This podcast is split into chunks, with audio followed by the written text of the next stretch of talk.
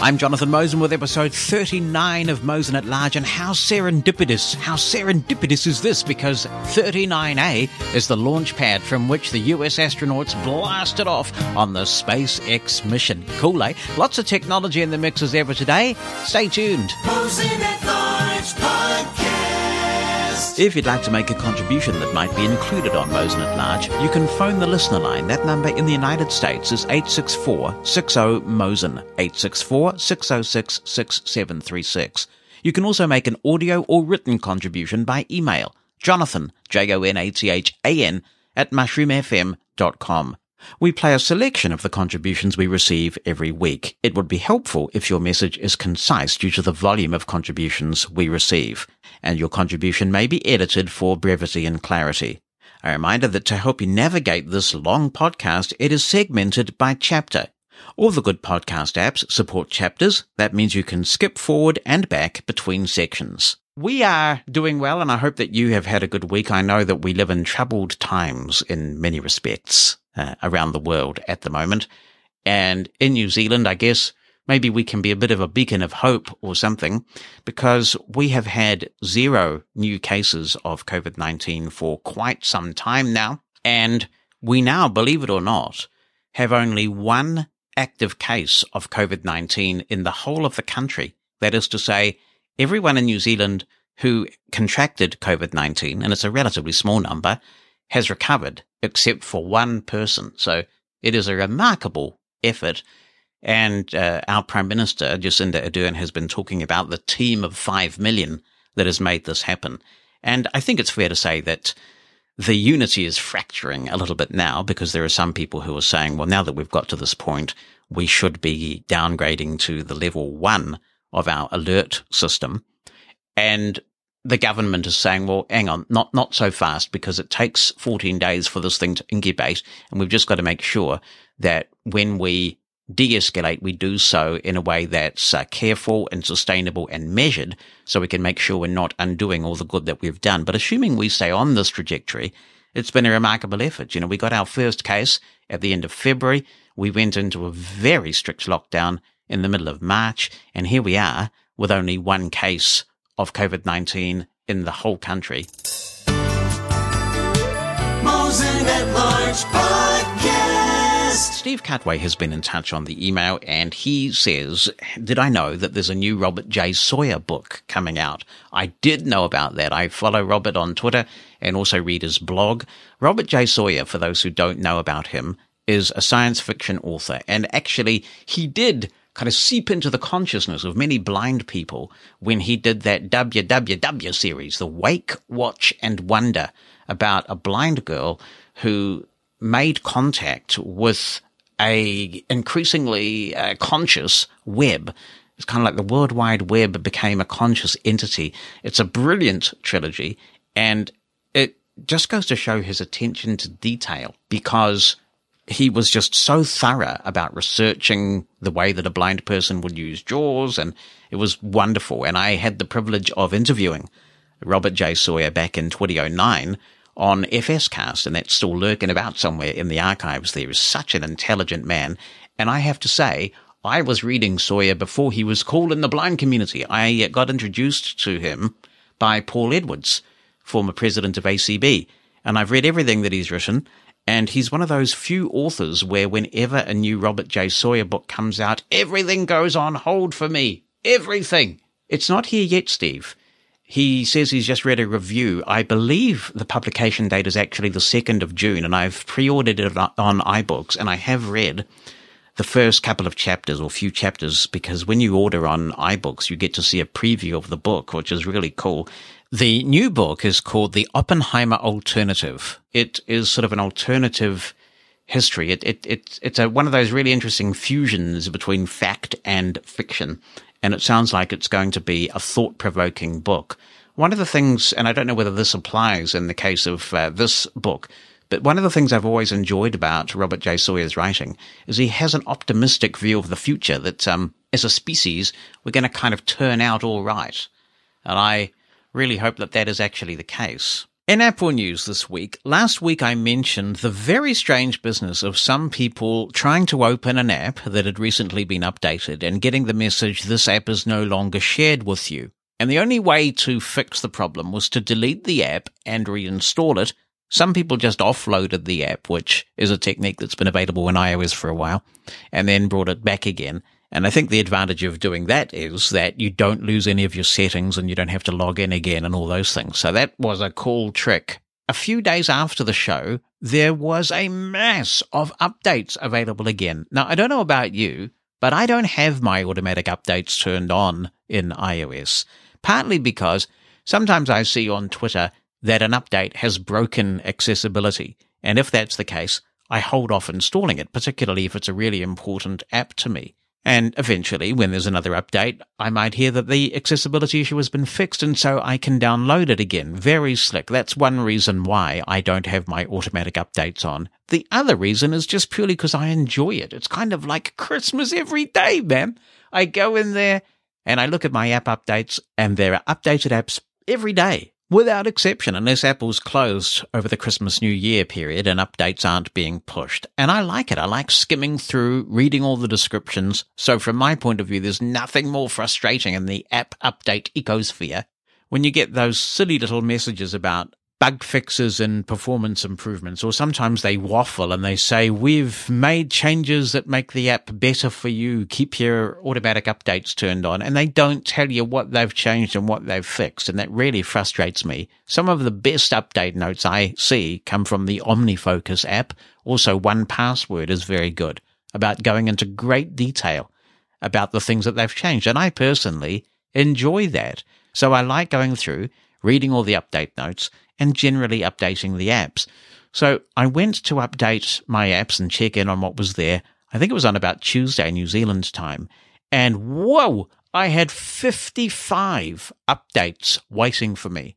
And I noticed that many of them had release dates of quite some time ago. And it seems that what has happened is that there was some weird issue with recent updates. I don't know whether it relates to certificates or something. Apple hasn't said, but they did have to push a lot of updates again that had already been pushed out to fix this problem. Apple has acknowledged to the tech press that they've fixed the problem, but they have declined to say what the problem was in the first place. Gotta love these intriguing Apple things, eh? But it's good to know that the problem is fixed. Another big Apple story over the week is more Apple rumors. And this one is interesting. A few years ago, we got rumors that said Apple is thinking about taking the headphone jack away. And a lot of people at the time, when those rumors started, thought, this is nonsense. Who's going to take the headphone jack away? The headphone jack is ubiquitous. It's been around a long time. People need to plug headphones. And what about people using professional headphones? And on it went. And then we got to a point where I was sure that Apple was indeed going to take the headphone jack away. And I started blogging about that, particularly in terms of implications for those who use hearing aids with direct audio input, because made for iPhone was quite rare then. And if you get funding for hearing aids, which can be very expensive, sometimes that funding might not come up for 5, 6, even 10 years, depending on where in the world that you are. So I started blogging about that. So I am signaling that for some time, there has been a consistent set of rumors coming through that Apple is looking at making the iPhone portless. And another source this week has suggested that one of the 2021 iPhone models is indeed going to be portless. But they did have a bit of a variation of this rumor, and that is they are suggesting that there will be a smart connector on the device. And to be honest, I think that's more plausible, because wireless charging just isn't there yet in terms of speed. I like the speed at which my phone currently charges, and would people really want to sacrifice that? I think that would be a step too far even for Apple. The other thing, though, is what about all the lightning accessories? So there have been some people who suggested, look, Apple needs to bite the bullet and go to USB-C. Let's all standardize on USB-C and give up this proprietary lightning port. Of course, many of us have a lot of lightning accessories, microphones and all kinds of things like that. And Apple will just have to do another of their famous dongles. I would support that. I'm prepared to take that sort of pain for USB accessories that work with my iPhone, work with my laptop. USB-C is a standard that the whole industry has gotten behind. if they really are going to release a portless iPhone or even one with a smart connector, I really just think that that would be a step too far for many people. But I mean, I've been proven wrong before. There was a significant petition online to urge Apple to reverse their decision to drop the headphone jack, and Apple held the course, and that iPhone was very popular, just as popular as it always is whenever Apple releases a new device. So would we adapt to a completely portless iPhone? Would it be something that would make you think long and hard about sticking with Apple? And would you, as Android now becomes more accessible and usable with its multi-finger gestures, seriously consider switching if the only option to stay in the Apple ecosystem was a portless iPhone? And even if you did that, Android would probably be a temporary, dare I say, port from the storm, because in the past, Android manufacturers have mocked Apple for removing the headphone jack, but it's pretty hard to find a good Android device with a headphone jack now. Apple led the way on that. So eventually, if Apple goes portless, you could probably expect that Android devices will too. I just find this a bit incredible, really. I can understand they might have a dream of a portless iPhone one day, but think of all the photographers who use microphones that are plugged into the Lightning port, and the broadcasters who use microphones plugged into the Lightning port. Sure, go with USB-C, but would they really be brave enough to release a portless iPhone? What do you reckon? Podcast. There's a tweet here from Ian Lackey, and he says, I have to ask you a very important question. What do you think of the latest episodes of The Archers? And then he volunteers, I am finding them very tedious. I have to agree with you, and I know that the BBC Archers account is retweeting lots of praise, and I think that the reason why they're tweeting so much praise is that, you know, methinks they doth protest too much or something. I think that what The Archers is doing is a bit of a cop-out. We do have quite a few Archers listeners, so I'm sure that people will chime in on this if they have a different view. What they've done is essentially just done monologues. And I think that that is really, you know, when you consider the resources that the BBC has available to it, that really is a bit ridiculous. I mean, I understand why it might be quite difficult to have complex scenes where there might be 3 or 4 people, but I don't see why, with good sound editing and the right technology being used, they can't continue to have 2 or even 3 person scenes where there's actual dialogue taking place and the plot is moving along. It does sound like they all have the same microphones, that they've been issued with the same mics, and that's a sensible strategy, so everybody sounds the same. And clearly they've been given a lot of coaching on how to deaden the acoustics and everything, so that's all good stuff. I just don't see why they couldn't have gone one step further and actually, you know, had a good engineer splice and dice it together, got rid of any gaps and things. It just seems to me like a real cop-out. Hi, Jonathan. My name's Michael, and I'm sending you this clip from Melbourne, Australia. Mate. I love your podcasts because they're very educational and entertaining. I'm just wondering whether you would know anything about an app called Google Keep. I want to use it to take notes, add shopping lists with Google Assistant or the Google Smart Speaker. I'm finding it a little bit cumbersome to sort of run through menus and the home screen, etc. I'm wondering if you could recommend something else that would work either with Google Assistant or with Alexa, or as you say, the soup lady. Love your show. Keep up the great work. Thank you very much, Michael. Good to hear from you. Hope all was going well in sunny Melbourne. I have heard of Google Keep, and I haven't used it. It sounds like you have had much more direct experience of this and trying to make it go than I have. What I'm doing for this is using an app called AnyList. AnyList is super accessible on iOS, and you can create lists of all sorts of things and share those lists. So Bonnie and I have lists that we share, and we both have the AnyList app. There is a family plan that you can subscribe to for AnyList, which means that it's very reasonable, and you can get several members of your household in on the AnyList system. And AnyList actually integrates with the Soup Drinker's shopping list feature, So we have a shopping list in AnyList, and you can create Siri shortcuts for it, so you can very quickly add items to your various lists. But you can designate one particular list as the shopping list that the Echo understands as its shopping list.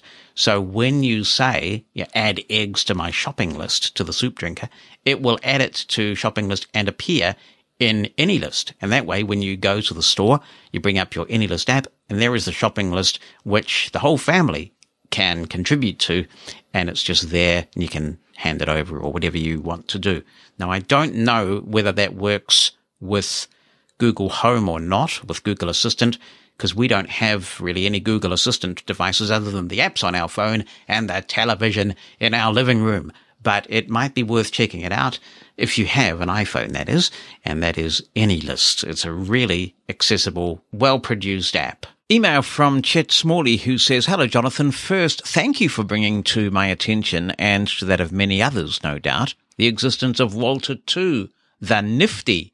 He put that in quotes. I take it I said it was nifty, did I? Well, it is, it is nifty. The nifty program with which one can easily transfer files from one's computer to one's iPhone. Now, do you know of a seamless way of transferring the odd file from one iPhone to another?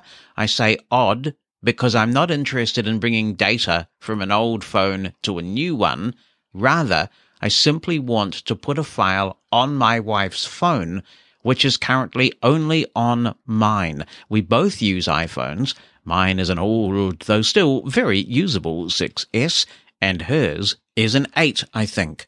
I've been enjoying Mushroom FM these days, as here in the US, finding entertainment for a die-hard baseball fan such as I is challenging, to say the least. Many thanks, he says. Well, thank you, Chet. I really appreciate you listening to the show. Now, Chet is from Erie, Pennsylvania. Needs reverb. Erie, Pennsylvania. You could have like a whole industry in ghost stories or something like that in Erie, Pennsylvania, I would imagine. Now, there's no easy answer to this question because it all depends on the kind of content that you want to share and where it's stored. For example, if you have, even if it's your own music, some music that you've imported into the Apple Music library, then you can't share that file because Apple has decided that you shouldn't, because chances are you're breaching copyright if you pass on a file from the music app from one device to another. The AirDrop is available, but it's not actually going to send the file. It might send a link to the file if it's a file on Apple Music. Of course, if it's your own audio that you've put there, you're not breaching any copyright, but that's the sort of arbitrary decision that Apple has made.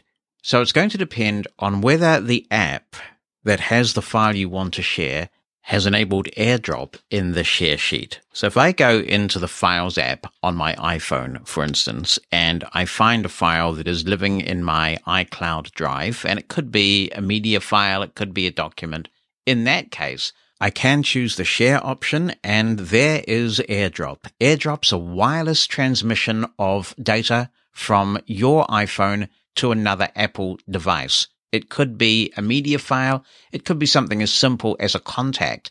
So quite often, if I want to pass on contact information to a colleague, I can simply find the contact and choose to share it, and then choose AirDrop, and then transfer the contact from my iPhone to someone else's.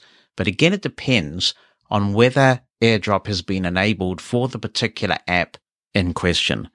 There are apps out there that I haven't played with too much. I did play with one, and I'm sorry I don't recall the name of it. It wasn't that accessible. It didn't seem that intuitive, but it did let you get at quite a deepish level into the contents of your iPhone on a PC or Mac, and then let you copy that stuff. And I believe what it did was it backed up the iPhone, and then you were able to drill into that backup and extract the files you needed. So a bit complex. But if AirDrop is available in the app that you want, it's simply a case of choosing a nearby device. Some people use AirDrop for dodgy purposes, so there are ways on the iPhone of limiting who can try and send you AirDrop material. You can say, for example, only accept AirDrop sharing requests from people who are in my contacts. So if someone wants to share something with you via AirDrop, you will get a notification and it will tell you what someone is trying to send you and who's trying to send it to you. You can choose to accept or reject the request, and then the file is sent. Hey, Jonathan, says this email. I am Christian. I'm considering eventually switching to Android, and I was wondering if I should switch to a Samsung phone or if I should switch to a Google phone and use TalkBack whenever the new multi-finger gestures come out in Android 11.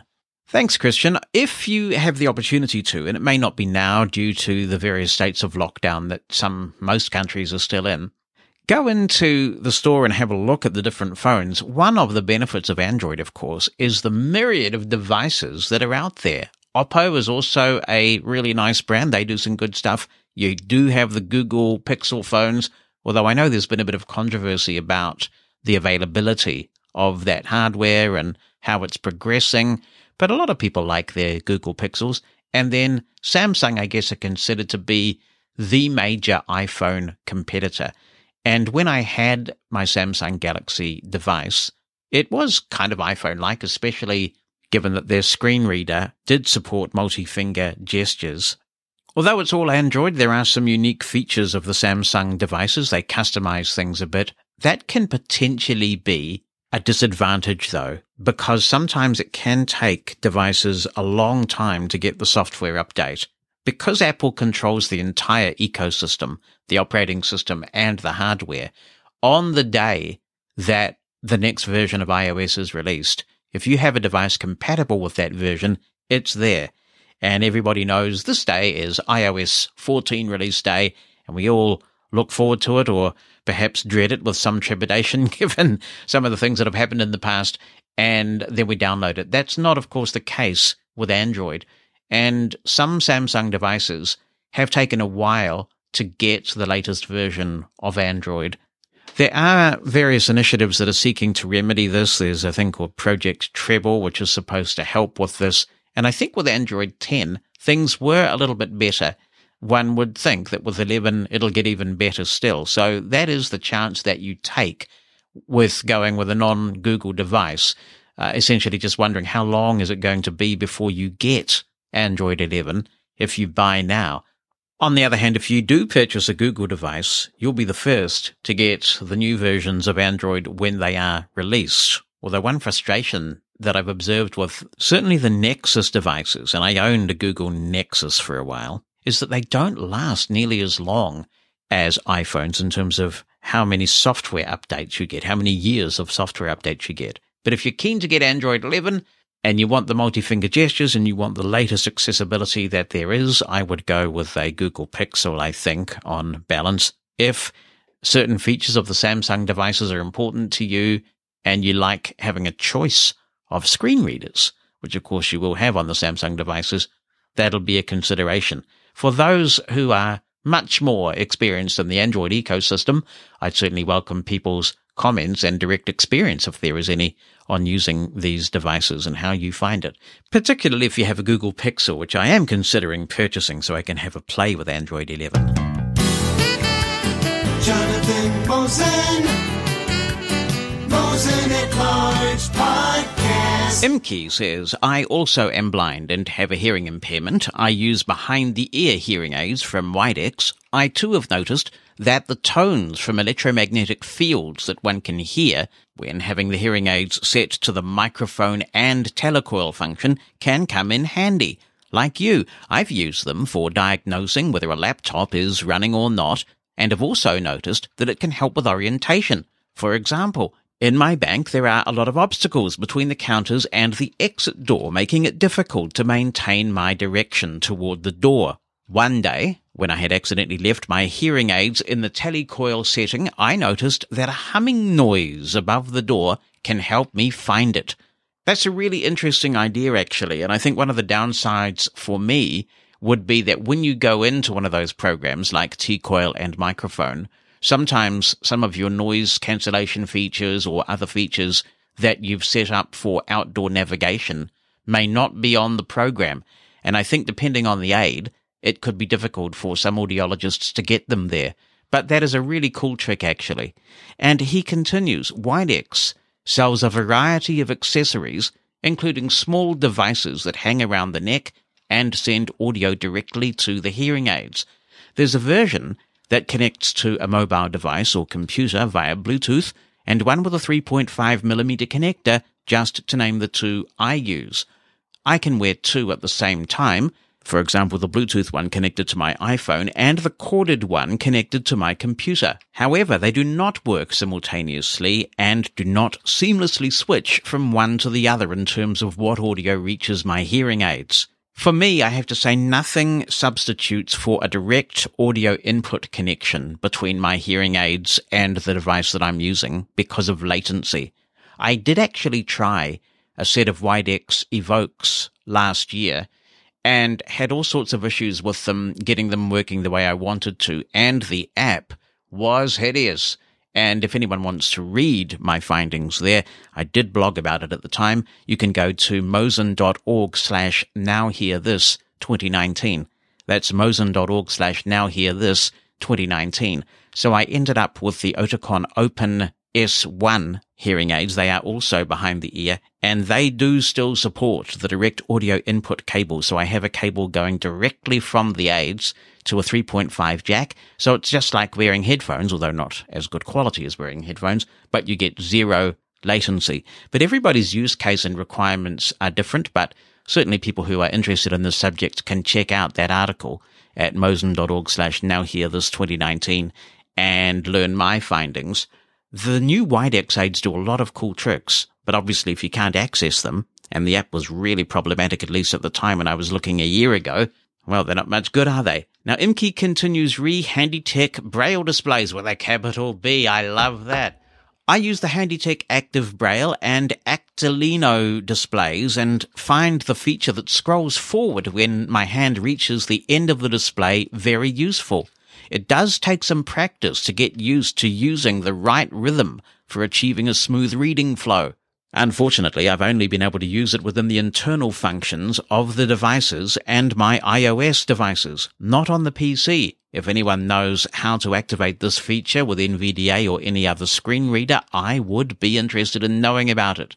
I also wish that the feature worked for scrolling backwards as well as forwards.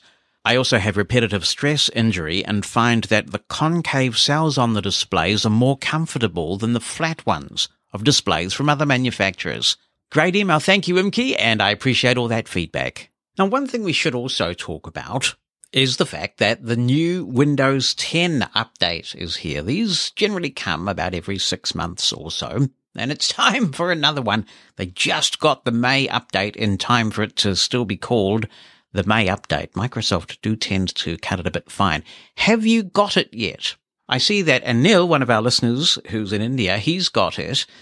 I have not on either of my machines. Now, there are a couple of ways that you can get this Windows 10 update. One is to force it, and you can go to, I guess you could Google on or Bing, because it's Microsoft, right? You could search on something like Windows 10 download, and you can get the Windows 10 Upgrade Assistant, I believe it's called, and it will then install the Windows 10 update for you if you really want it now. The other way to do it, and I would say this is the recommended way, is to go to Settings. You can press Windows with I to get into the Windows settings in Windows 10. Nice handy shortcut. Windows I takes you straight to Settings. Not Windows Eyes, but Windows I. And then you'll find the Updates option towards the bottom of the list of settings. If you go in there and manually check for updates, it may be ready for you. On the two systems that I use the most, I haven't actually checked the Mushroom Pot machine, but scared to do that. On the two machines I use regularly, my desktop here in my studio and the laptop, it is not there. I did get a message on my laptop that says, we are sending the Windows 10 update to people, but your machine is not quite ready. But don't worry, there's nothing you need to do. And I saw this update message the last time we got a Windows update. So if you force the download, you may find that you get some sort of compatibility issue that will give you problems. So it's probably best, I think, to just wait until it comes to you. Sometimes it's a bit of a staggered rollout just because they push it to a set number of users at a time. At other times, your machine may not be getting the update for a very good reason. And I understand there are still some compatibility issues. So just like Android, really, it's not as smooth as everybody rejoicing or lamenting the update of, say, iOS all on the same day, because there are so many hardware configurations to consider with Windows 10. Why would you want Windows 10 2005 update, the May 2020 update? Well, as a blind person, probably the biggest reason will be that there is a significantly improved narrator. So they're tweaking the user interface all the time. It looks and feels a lot more like JAWS than it used to, and that was from the September release. In the 2020 release, it's working with a lot more apps. They've introduced a sort of a sound system to try and speed your productivity up so you can have sounds. And there's a tutorial, I understand, in the new narrator that will let you get familiar with those sounds and what they convey. You can turn that feature off if you prefer the old-fashioned way. They've made some changes to scan mode, which is sort of like the virtual cursor in JAWS. And they also have better compatibility with Microsoft Outlook. And I'm looking forward to trying this, because when I've used Narrator with Outlook, it was verbose and pretty yuck. So they're kind of gradually improving things over time. And it's interesting to contemplate who is most threatened by that. I would suggest actually that it's NVDA, because JAWS is so configurable. And I'll give you an example. In Microsoft Outlook, I have a unique set of parameters in Outlook so that when I open a message, it automatically reads and it doesn't speak the window title, because I already know what the subject of my message is because I read it in my inbox. So I don't want to hear that again. I suppress the speaking of the window title whenever that message opens. And that's the kind of really minute configurability you can have with JAWS. Obviously, with NVDA, it's free, it's open source, which of course can be a blessing or a curse, because there are still some companies that don't want that kind of software in their workplace, and that really is a consideration. So I think really what you're seeing is a battle of the free solutions. I think JAWS will hold its own because there's just a lot of value add, but whether NVDA will sort of start to lose its appeal for some, given that Narrator is built right into the operating system and it's becoming more capable, I think that will be the interesting question. Some people who have updated to the Windows 10 2020, May 2020 update have already reported all sorts of audio problems, that if you are on a system that has multiple audio devices, that Windows installer is changing the audio devices. Some people have experienced loss of speech as a result of that, and some are reporting not a pleasant trip. So I imagine that if you have a fairly simple audio setup, it's going to be okay for you, but you might just want to be on your guard if you have a more complex one, and make sure that if you have access to a Braille display and you use Braille, that is plugged in. On several occasions when I've done these Windows feature updates, they have really messed up audio, and I wish it wasn't the case. Certainly this is where Mac, I'm afraid, really does shine. Their audio subsystems seem much more capable. Jonathan Mosen, Mosen at Large Podcast. Hey, Jonathan Mosen ex Owl. This is Richard Koikel from Towson, Maryland. I have a comment and a question. My comment is about talking clocks. I have a friend, and he had a combination talking clock, calendar, and calculator. This is the early 80s, and he could put in a date and tell you, like when that was, and I'm not sure you could set events in it, but that's how I learned that April the 27th, 1978, when I was born, was on a Thursday. So I'm just curious if anybody knows, was that a Sharp model? And if so, what was it? My first thing I had was a combination clock and calculator. I had a male voice in it, but it wasn't a Sharp. I think it might have come from Radio Shack. And then I had the Radio Shack watch, the British one. My question is this. Maybe I'm missing something, but since it's so hard to position something on a wireless charger, and then I'm assuming you can't use it while it's charging, what are the advantages to wireless charging? I just don't see it. You still have to plug it into a power source.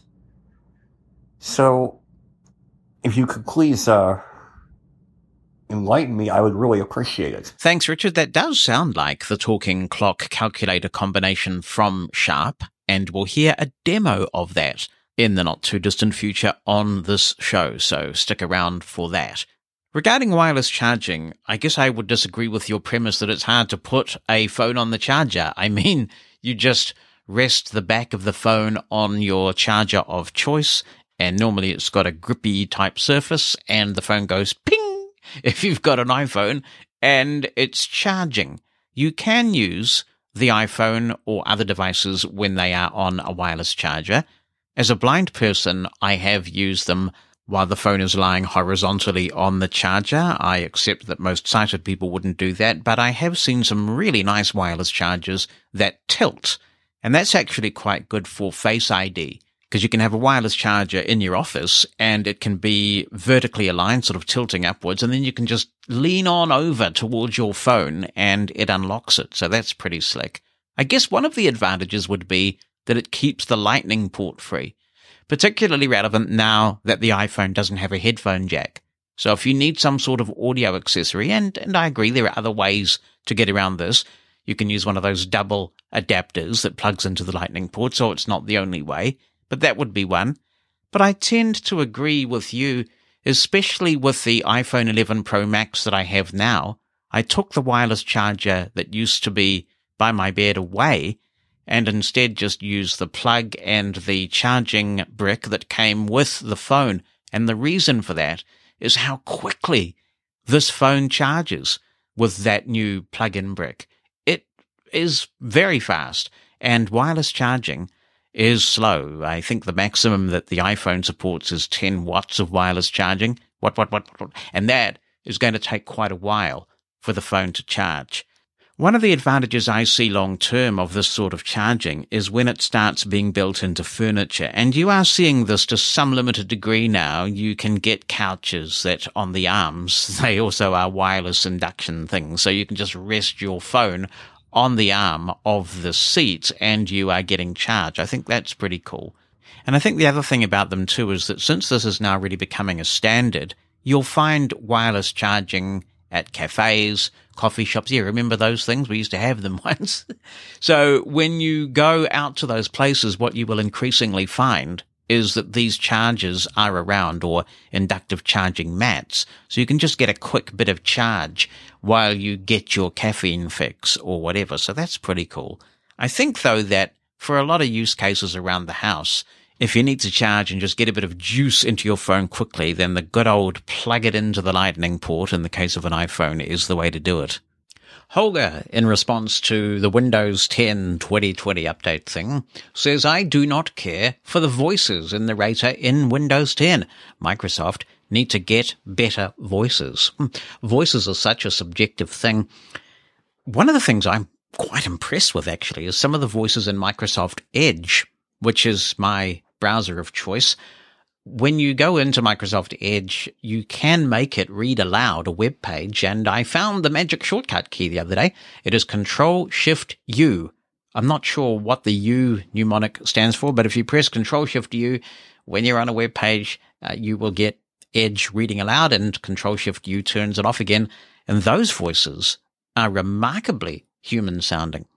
Regarding the voices used generally by Windows, what I did was I purchased the Code Factory version of Eloquence, which is a SAPI 5 version that integrates with Windows itself, and I use Narrator with Eloquence on the occasions that I do use Narrator, so that might be something you can do. You can also purchase SAPI 5 compatible versions of the vocalizer voices, so you can have voices that you're familiar with working with Narrator. But I do find that just walking up to any computer and being able to run Narrator and have a quite capable screen reader, it wouldn't be my screen reader of choice ever, I don't think. Well, I guess ever is a big statement. Who knows what Narrator will be like in 10 years' time. But it is a lot more capable than it used to be, and you can do some pretty good stuff with it, and it's nice that you can walk up to any Windows machine and make it go. I'm not the only one that hasn't got the Windows 10 May 2020 update. Peggy says, I haven't gotten the update either. Just regular Windows security updates. And yep, that's right. I do believe that they just stagger this out over a period of time. Hi, Jonathan. It's Tanya Harrison here. Now, I have got an alarm coming up any second from a talking clock that I've had since 1993.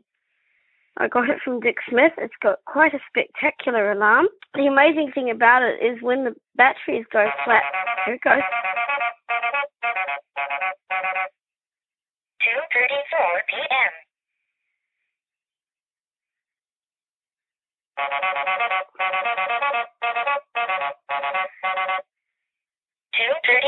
p.m.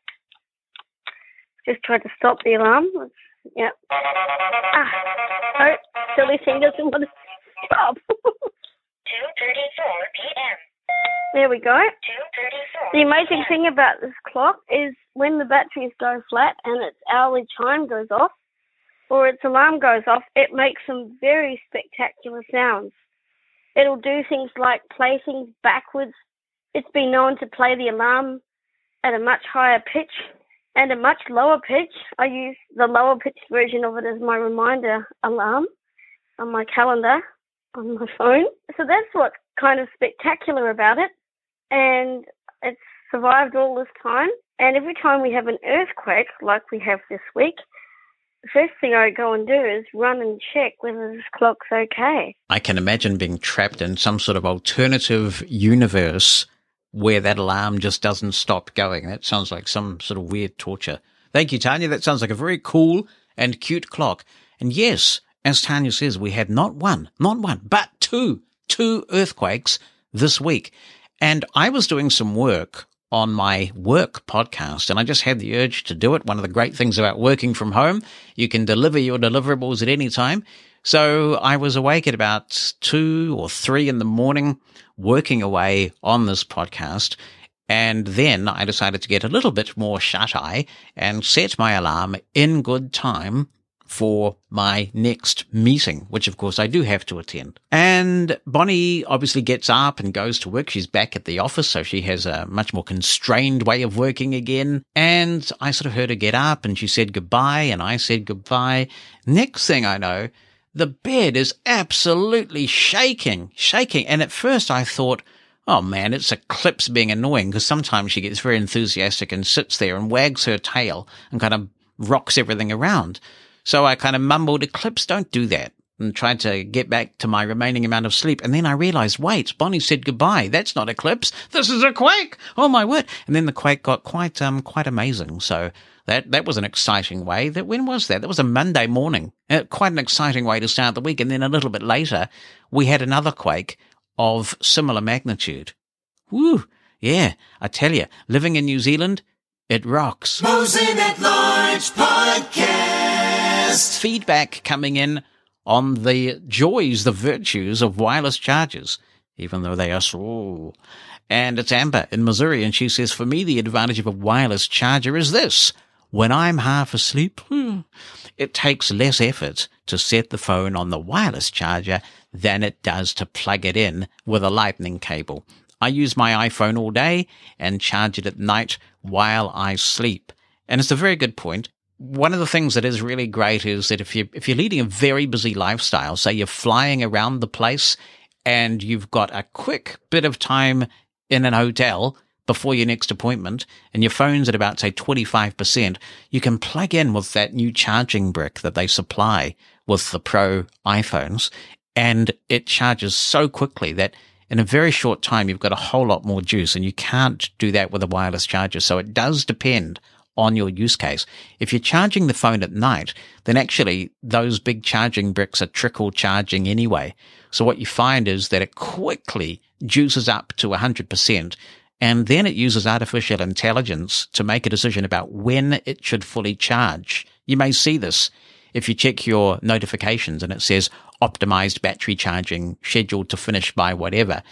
And then at the pre-appointed time, it'll give you the last 20%. And that will actually prolong your battery life, which is really cool. And you can always override it. If you wake up early and you want your last 20% of juice, then you can certainly go ahead and just override it. But so with the wireless charging, it trickle charges by default Anyway, so good to get those different perspectives. At last, we have reached the point in the show where we can bring you another episode of the Tiffany Report. Tiffany Jessen is back with another exciting installment of the Tiffany Report, questions and information you can use. And she says, still on the line of things to do but feel less isolating, I have a good group of close friends who all know each other from my tandem bike riding group. Maybe about 8 of us are involved, but I created a recurring Zoom room.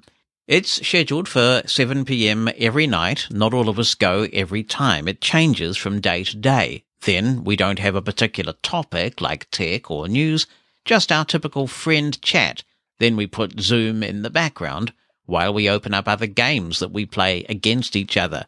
We're all on different platforms, from phones to computer clients to web browsers, but can play against each other in a huge assortment of games. Then instead of using text and going back and forth, we use Zoom to trash talk and taunt or otherwise be social at the same time. Is trash talking and taunting a social thing? Anyway, sometimes we may have a drink or two involved. We've done everything from board games to dice and strategy. They even have, to your delight, she says, Monopoly. Squee! Mate, the client and browser options are free, but after the first week of trial, the phone app has a fee. You can pay a few bucks for unlimited use per game or even buy them in bundles. This Zoom room is open all day, every day. So if someone is bored, they just post to our group text that they're going in, and sometimes someone will join, or otherwise they can play against a stranger or bot. We all seem to enjoy it, and it's a good unwind from a day of work. I definitely do not miss my multi-hours of commuting to work and then to them in NYC before reversing home a couple of times a week. So, Tiffany, you're kind of keeping us in suspense here a little bit. What is this technology you are using? Is it Iris Games or what are they, the Quentin C's Playroom or something else? It'll be interesting to know because that's a really good idea to use those technologies to bring everybody together and have a little bit of fun in this period. And, of course, Zoom is free to use for group chats of 40 minutes duration or less, and you can get a paid account for not too much. There are alternatives. Skype is still around, and actually I did have to check out Skype the other day after having not really used Skype for quite a long time. It's in pretty good shape accessibility-wise, and it's sounding pretty good, and you can actually create a group call on Skype that is all web-based, and people don't have to install Skype. So that's pretty slick. It's, I guess, using some of the Teams infrastructure. And, of course, there's Google Meet, which is free as well. If everybody's on iPhone, there's FaceTime. There are lots of ways to get in touch. And since that was quite a short one, let me go on to topic 4 from Tiffany. On the line of Zoom, yes, I did download and read your book for extra tips, so I thank you for that. I've attended Zoom appointments for many years, but until now I hadn't hosted them, so never really spent much time exploring the options. In fact, I don't think I even had the main UI downloaded, mostly just using it from my browser. Anyway, as someone with slight hearing issues, I would like to be able to separate volume of Zoom conversations from my JAWS speech a little more. Yes, I know how to go into the sound mixer, but besides my weird thoughts of seeing 2 things listed for JAWS and 2 for Zoom, I guess one in that case being the UI and the other being the room, no matter how I change the sliders, it does not seem to separate. The best I can do is move JAWS to speak out of my earpiece. That way, my system volume can change Zoom and the controls on my Bluetooth earpiece can control JAWS volume. Why are these sliders all there if they aren't making anything change? The percentages do in fact move. As an attempted solution, I did enable the JAWS feature where sounds automatically duck when JAWS is talking, but it gives my head a bouncy feel as it rapidly changes up and down between JAWS speaking. I couldn't handle it, so turned it back off again. Well, you know, Tiffany, since you wrote this email, because we've been working our way through it for, this is week number 3 of working through this email now, we have been talking on the show about mixers, and one of the things I haven't mentioned in that context is that a big advantage of using a mixer is that many of them come with equalization on each channel, maybe a 3-band equalizer so you can adjust the bass, the mid, and the treble. And as someone who also has a hearing impairment, I find this incredibly useful. So the fact that you want that granular control over JAWS speech and the speech of Zoom, which is perfectly understandable, and the fact that you have a hearing impairment are two good reasons for investigating a mixer yourself. And let's face it, the quality of all of these technologies has become very good these days. Bandwidth has got better, but so too have codecs that compress the audio. But nothing is going to help if someone is on a terrible microphone, they're miles away from it because they're using a microphone built into a webcam, or they're in an echoey room. I do have a lot of difficulty with bounce, with bad acoustics like that. And so as someone with a hearing impairment, sometimes I find it very frustrating that people take no care of their audio and a lot of care over their video. And I do find that when I listen to Zoom through a mixer, whether it be here in my home office or eventually when I get back there in my work office, I like having a mixer with a 3-band equalizer so I can boost the frequency that I think will help me most to hear the person speaking. And it really benefits me a lot. And then, of course, I do have that ability to separately control speech sources. In this case, Tiffany, I think you would want a mixer with USB ports, because then you could assign JAWS to one of those sources and Zoom to another. It would effectively be like having two audio devices that are separate. So you could make JAWS default to one sound card effectively in your mixer, and you could make Zoom default to another. It wouldn't be hideously expensive. And once you'd got it set up, I think you would absolutely love it. So thank you for another thought-provoking contribution to the show, and we look forward with much anticipation to the next episode of the Tiffany Report. Jonathan, this is Roy in Little Rock, Arkansas, and I first of all would like to tell you how much I look forward to your Mosen at Large podcast. I get so much from listening to you and your listeners. I think you really have a fair and unbiased approach to everything, and I appreciate your discussions and your receiving other points of view. I think that's really great. Recently, I've been interested in the discussions having to do with note takers versus iPads or iPhones, and it occurs to me that I think that we all feel comfortable using what we feel comfortable using. That is, what we know how to use, we feel comfortable using it, and if it gets the job done, then that's what we do. Now, I've been reading hard copy Braille with a capital B all my life. I have a Braille embosser, and I got in the habit a long time ago of using hard copy Braille. I sing in the church choir, so in order to get my words, I copy them in Braille on the computer and then translate them on the computer and emboss them into Braille. That works for me, and there may be another way of doing it or a better way. I don't know. It's just something I'm accustomed to doing, and so I do it. And that gets me to my first question. And that is this: we are shut down at church now. We're not meeting. And my job is to video the service so that it can be put online. And I have very limited vision. And so in order to do that, I have to get almost into the camera. And when I do, the iPhone picks up my breathing. And besides that, we have a young, attractive pastor, and sometimes my rate of breathing increases when she preaches. No, I'm just joking, I think. But anyway, I'd like to know, is there some way, maybe a Bluetooth mic or something that I could could use so that the iPhone itself doesn't pick up my breathing because it really is distracting.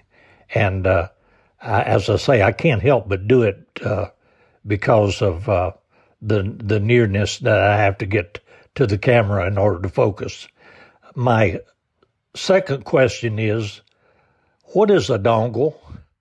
I don't know what a dongle is. It sounds naughty, but I don't know what it is. So if you would enlighten me, I would be very appreciative. There's so much in that message that made me smile. So first, thank you very much, Roy, for your positive comments about the show. I do appreciate that. Second, regarding doing what you're familiar with and what you know and what works for you, there's a lot of merit in that. I think some of us are geekily inclined and we like to experiment and try new things, and that hopefully benefits other people who are more reticent about doing those things. So I enjoy it. Sometimes things work out. At other times, I'm reaffirmed about a technique that I've been using for a long time, that's superior. But for your use case where you are taking stuff into church that isn't going to change, you're not going to have to amend the lyrics to a hymn, are you? I mean, not if you're behaving yourself, you're not.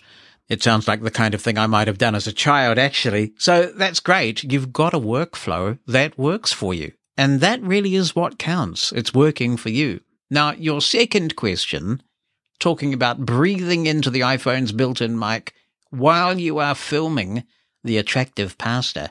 I'm a good, clean, living atheist, so I'm probably not qualified to comment on this, except that I was once a Christian. So I know my Bible, and I'm sure there must be a commandment tucked away in there, Roy, that talks about thou shalt not heavy breathe while thou art videoing a pastor. It's one of the commandments, I'm sure. Anyway, actually what I think would work for you and your pastor in this case would be a lavalier microphone. Normally they have quite long cables because they're designed to be clipped onto a lapel or anywhere that it can be clipped to, somewhere, you know, around the chest or perhaps collar level, close to your mouth. The cable would then run to your iPhone and you'd be able to record it, get much better audio, I suspect, than you're getting at the moment, because she'd be right up close to that mic, and you'd be golden and they wouldn't hear you breathing. Genius! Solves all the problems. I would recommend you check out the Rode SC6-L. I'm pretty sure that we've talked about this on the show before. That's Rode, R-O-D-E, and then the model number is SC6-L. With this kit, you get a little dongle. See, they're going to get the word dongle in there. You get a dongle that plugs into the lightning port, and then there are two places in that dongle for microphones and also a 3.5 headphone jack. So if you're inclined to do it, you could even plug headphones in and monitor the quality of the audio. So you'd be producing some mighty fine video then, with no breathing and a very good quality piece of audio from your pastor. So I hope that that helps. As for what a dongle is, I'm going to see if I can take the lazy way out on this question and ask the drinker. Otherwise, I'll try and explain myself. Soup drinker, what is a dongle? The noun, dongle, can have a couple meanings. Really? One, a hardware device attached to a computer without which a particular software program will not run, used to prevent unauthorized use. 2. A device that can be plugged into a USB port to enable wireless access from a computer to an external Wi-Fi device, as a mobile phone, or to the internet, via high-speed broadband, or to enable wireless connectivity in a printer or other peripheral. Okay, let me give you a couple of examples of a dongle then. JAWS does have a version that runs on a dongle. JAWS is copy protected, and normally the way to unlock it is via software. But if you're an IT professional, you might be taking your JAWS all over the place to maintain various computers. In that case, one option you have, and there's also a network license, but one option you have is to take a dongle, and you plug this thing into the USB port, and voila, that's your actual friend. It authorizes JAWS for you on whatever computer that dongle is plugged into. So that's where the first definition comes in. These days, a lot of people use the word dongle when they generally actually mean adapter. And I think, to be fair, I'm guilty of this because I've seen adapters being referred to as dongles. So in that case, it means, let's say you've got one of these new shiny fancy Macs and they have USB-C ports and nothing else. I actually have another laptop that is not a Mac, my HP Spectre Folio, which only has USB-C ports. And I'm going somewhere that I want to run a PowerPoint presentation from, and it has a projector, and all they have is a USB-A port, the older USB-A port. So I will need what is sometimes called a dongle, which would have a USB-C plug to plug into my computer and a female USB-A connector that projector will plug into. So that's kind of an adapter. So when people talk about dongles these days, often they are, in fact, really just talking about adapters. So I hope that helps. And if you do get the Rode SC6-L setup, do let me know how you get on with it. I think it'd be absolutely perfect for what you're trying to do. And by way of a non sequitur, and I should explain the segue, Roy says he's from Little Rock, Arkansas, and I have no reason to doubt him. And, of course, when I think of Little Rock, I think of one of its most famous occupants when he was in the governor's mansion, Mr. Clinton, President Clinton. And I was reading a book. I'd really like to recommend this book. I found out about it on a radio show whose podcast I subscribe to, and I didn't even listen to the episode. As soon as I saw the episode, I thought, I have to get this book. And it kept me up. I read it cover to cover in one sitting. Luckily, I crank up my text to speech very fast when I'm reading because it's, I believe, 13 hours, Bonnie told me, on Audible. And I read it in much, much less time than that. The book is called Rodham, and it's by Curtis Sittenfeld. And when you hear a name like Curtis, you think, oh, I wonder what else he has written. But when I mentioned the name Curtis Sittenfeld to Bonnie, she said, I love her stuff. And I said, are you trying to tell me this is a woman writing this? And that did make a lot of sense because I thought, gosh, for a guy, he's writing very authentically as a woman, but it's not. It's a woman. And oh my gosh, I heard the interview. And she's like, so there. Oh my word. Anyway, Curtis Sittenfeld. And the whole thesis, the hypothesis of this book is quite simple. What would have happened to both Bill and Hillary, but Hillary in particular, who's the main character because it's written in the first person? What would have happened if Bill and Hillary didn't marry? So it starts off with the regular known story of Bill and Hillary's life to the extent that Hillary goes to Arkansas, but then eventually she decides that she's not going to accept his marriage proposal, because if you've read the bios, you will know that Bill actually proposed 3 times to Hillary before Hillary finally said yes. So there was a bit of indecision there, obviously. But in this alternative telling, Hillary says no, goes back, becomes a famous lawyer, and I won't do any more spoilers. But of course, the impact is not only on Hillary in terms of what happens in her life after that, it's also on Bill's, who marries someone different. It's really good, man. So if you like that sort of alternative fiction type thing, you know, the counterfactual, I would highly recommend checking out Rodham by Curtis Sittenfeld. I imagine it's in all the usual blindness repositories, but if not, it is certainly on Audible, and it's in places like Apple Books and Kindle. It was a riveting read. So if you read it, let me know what you think. Mosen at Large Podcast. Hi there, it's John Flynn from London, United Kingdom. Excellent podcast, as always. No, it's the first time I've ever contacted you. The discussion on talking clocks and such has spurred me on to letting you know that I still have the Sharp talking clock calculator, which came out in 1980. No, I say it came out in 82, well, it did. Because every time you put a new battery in it, it goes back to the 1st of January 1982. So I think that's proof right there. And it does work perfectly well. I'm going to give you an example. And a couple of things that I liked on it was the calendar. It could go back and as well as ahead. Just to prove it does work. It's 7:22 a.m. There you go. It's Sunday, May 24th.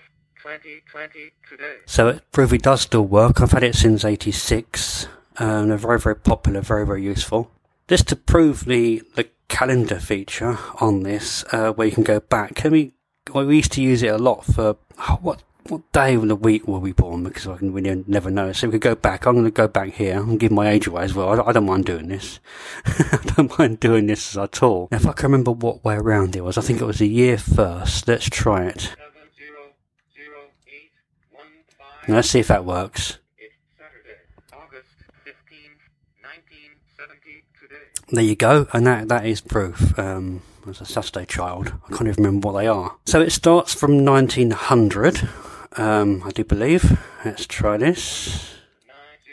90001 error. No, it doesn't. I think it's 1901, so let's try that. 190121. It's Tuesday, January 1st, 1901 today. There you go. And I think it goes up to 2099, so let's try it. 20990121.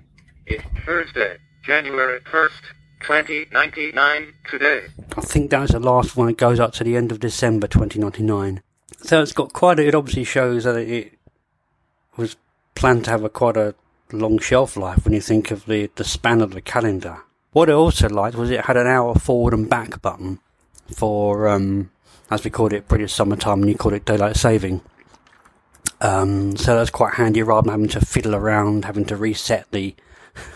the time and everything. And it's got its hourly chime, timer, obviously the alarm. The calculator was just a basic plus minus divide and multiplication, plus it had a memory in it as well.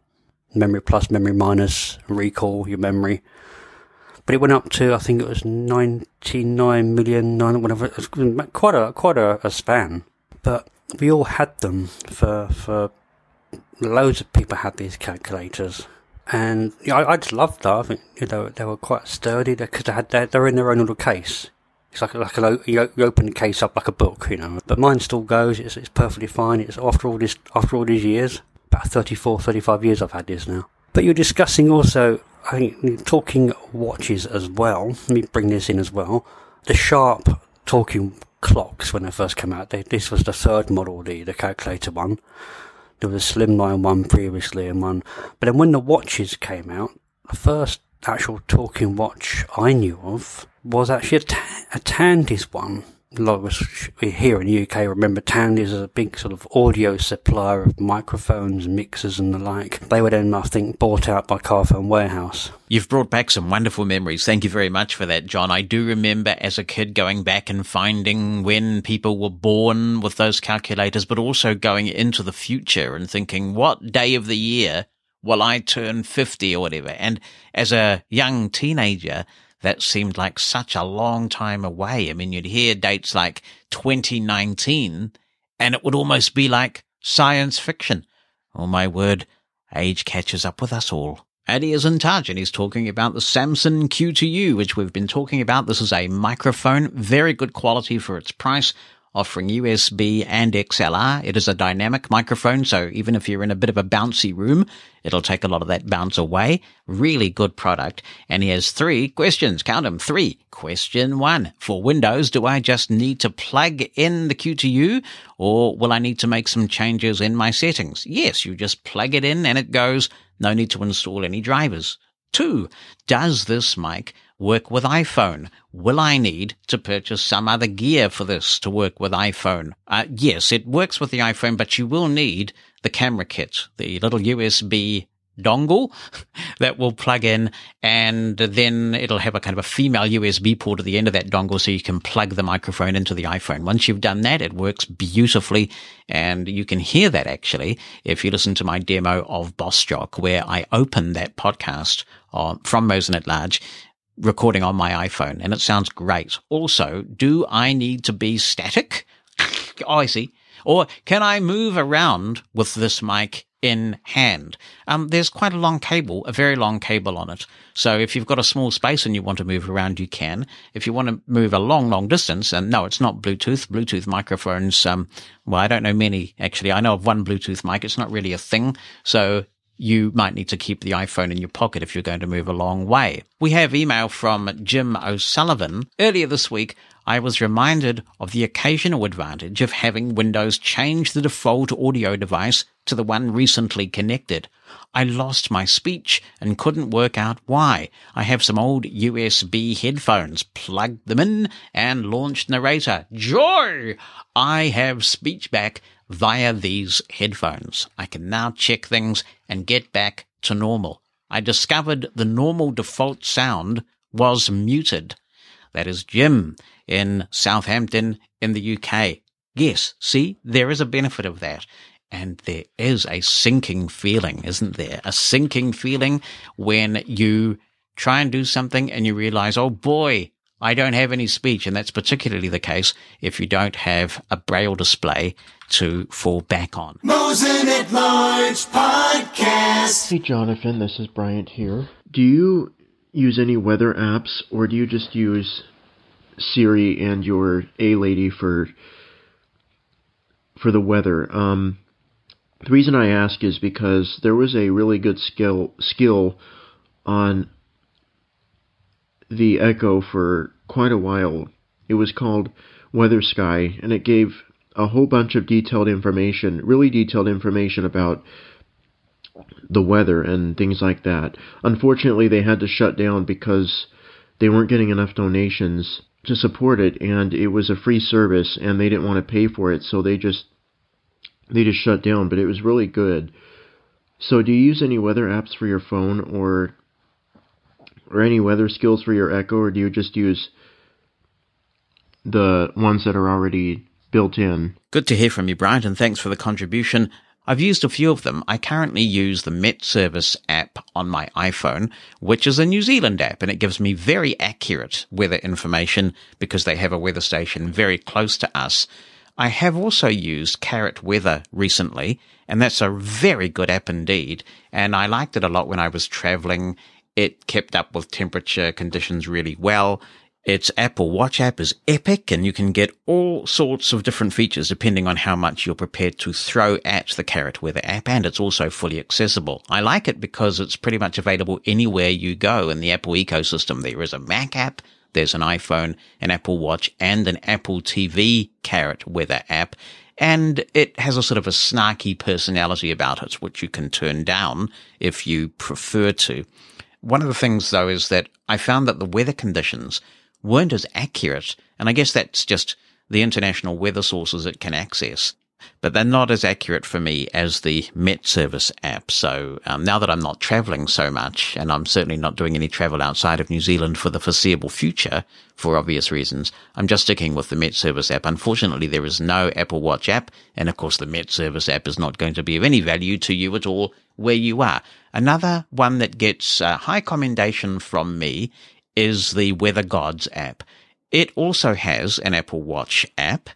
It's also accessible, very accessible, in fact. The developer has a strong commitment to accessibility. And one of the nice features about Weather Gods is that you can hear the weather when you open the app, which is a really nice feature. There are so many pictorial elements to many weather apps. I think this is great that you can hear what the weather sounds like as soon as you come into the app.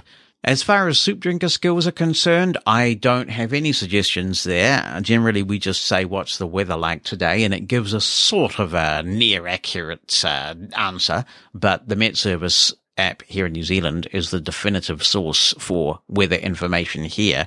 I'm sure there are lots of good weather apps out there, and that we'll get some great contributions on this subject. So thanks for raising it, Bryant. Here's a follow-up email from Louise Retzel, who says, I wanted to thank you and all listeners for the feedback to my question about how to hear two devices at once in one set of headphones. I really enjoyed the discussions it generated. I have to admit, a couple of suggestions were a bit too technical for me, and I don't think I'll be stripping wires anytime soon. However, I did listen with interest to your very accessible description of a mixer, and it did give me the courage to explore this option further. I always thought mixers were something very high-tech, but your description showed me this doesn't have to be the case, and a mixer was actually exactly what I was looking for. After a bit of research and some online browsing, I decided to take the plunge and persuaded my employer to purchase a 3-channel in, 1-channel out mixer called the Just Mix Audio 2, which cost just under £50. Well, that's a pretty good price, isn't it? I waited in nervous anticipation for my new tech to arrive and found it very straightforward to set up. I've been using it for just over a week now, and am pleased to report it is fantastic. The mixer doesn't have a switch to let you hear devices in different ears. However, if desired, I found you can do this by adjusting the balance on both the phone and the PC. Interestingly, this works fine when using VoiceOver, but when a call comes in, sound permanently comes out of both ears, no matter what the balance is. However, I haven't found this to be a problem and may have been converted to hearing my PC and phone out of both ears, something I've not done before as I've always used a splitter box at work. Thanks again for your fantastic suggestion. It has really been music to my ears, which are now much less sore. That's a really great email to receive. Thank you so much, Louise, and it makes me realize what a privilege it is to host this show and hopefully be able to all club together or sort of, what do they call it, crowdsource certain questions and suggestions and come up with an answer that works. And I'm glad that you have something that works for you. I think what often happens with mixers is that people, maybe if they go into a radio station or something like that and they get to put their hands on a mixer, generally they get to feel the really high-end ones, such as the one that I'm working with. And if you hadn't used a mixer before and you put your hands on this, and there's just row upon row of knobs, just columns of them and faders and things, and it feels incredibly daunting. And as you say, not all mixers have to be like that. There are some simple ones out there, and I think a lot of blind people in situations where they want to hear multiple devices at once would benefit. So I'm so glad that that's worked out for you. On the subject of iPhones going whoosh in terms of how quickly they charge, an email from Brian Borowski, who says, "Hi, Jonathan. According to the Apple support information, the 18-watt adapter can charge the latest iPads and iPhones from the 8 to the latest. It does a wonderful job for my iPhone 11 Pro Max." Yes, that's an important thing. So the adapter is supplied, I believe, with the Pro versions of the iPhone. I don't think if you just buy the 11 or the new iPhone SE version 2 that you will get the 18-watt adapter. But if you don't get it, you can certainly buy it. And if you are in a position where sometimes getting a really quick burst of charging is important to you, it is a worthwhile investment picking up that 18-watt charger from an Apple store or somewhere that sells it. Hey, Jonathan. My name is Anil. I am running iPad OS 13.5 and latest version of YouTube. I am not able to use track position to rewind the videos. It only increases the seek timer whether you swipe up or down. Has anybody facing this issue other than me? Next, I want to talk about text-to-speech and their mispronunciations. Until I got the iOS 13.5, my current text-to-speech engine on iOS with my current text-to-speech voice used to pronounce good as God. After updating to iOS 13.5, it fixed the pronunciation. Fascinating. Got to hear from you, Anil. I can confirm this problem that you are having with the YouTube. It is quite frustrating. One of the things that gives me some rescue is that I often find with a longish video that I want to watch on YouTube, I now sideload it to Castro. It is so cool to be able to do this. So for those who haven't been listening to the show for long, Castro is a great podcast app for iOS. You can go back into the Mosen at Large archives and listen to my review of this. And you just double tap share when you're in the YouTube video and choose the option called sideload to Castro, and it loads the audio of the video in Castro. And of course, the advantage of it is that it has all the benefits like the compression of pauses and also the compression of audio and the dynamic audio compression.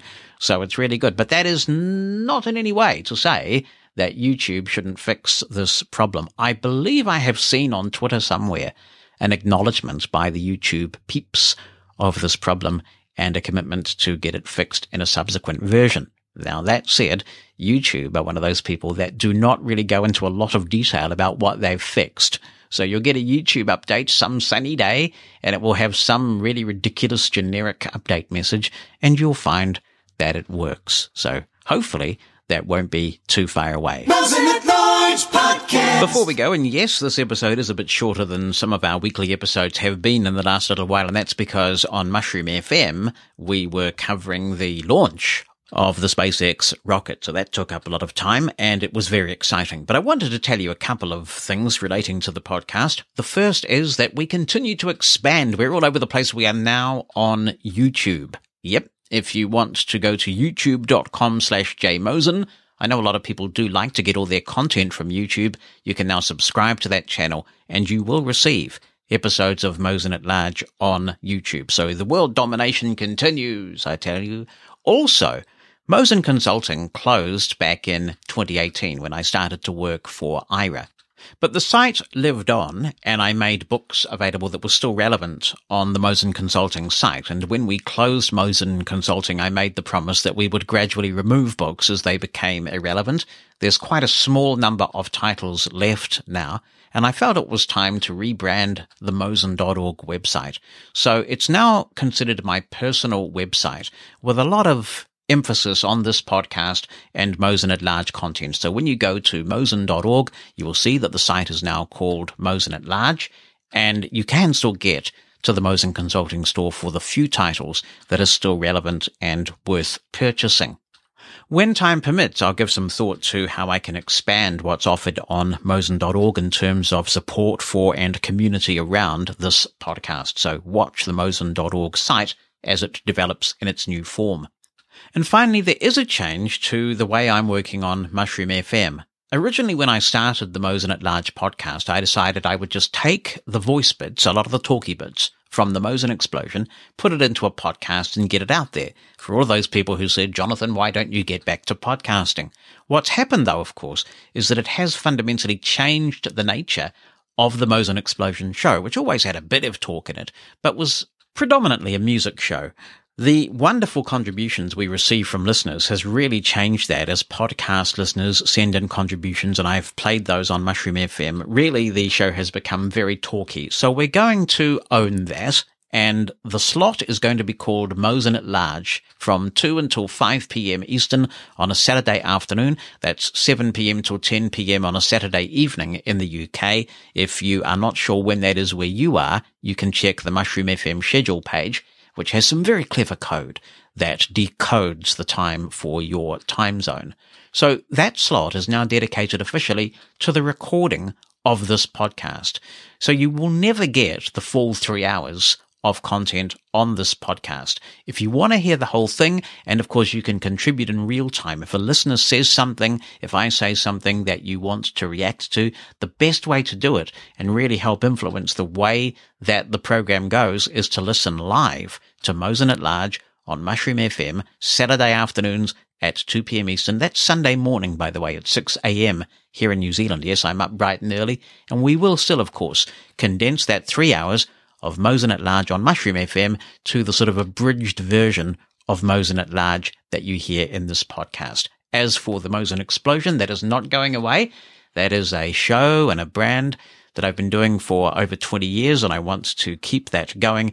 And the Mosen Explosion will now be on weekdays starting on the 8th of June from 2 until 3 a.m. Eastern, repeated at 2 till 3 p.m. Eastern. So there's a lot of music, there's cool jingles, there's fun, a bit of crazy news. It's very lighthearted and music-focused. So the Mosen Explosion during the week, Mosen at Large, live on Mushroom FM for 3 hours on a Saturday. I hope you'll join me for the live edition and influence in real time the shape of each episode. As we think about those astronauts up there, I can honestly say it's going to be a blast. To contribute to Mosen at Large, you can email Jonathan, that's JONATHAN @mushroomfm.com by writing something down or attaching an audio file. Or you can call our listener line. It's a US number, 864-60-MOSEN. That's 864-606-6736.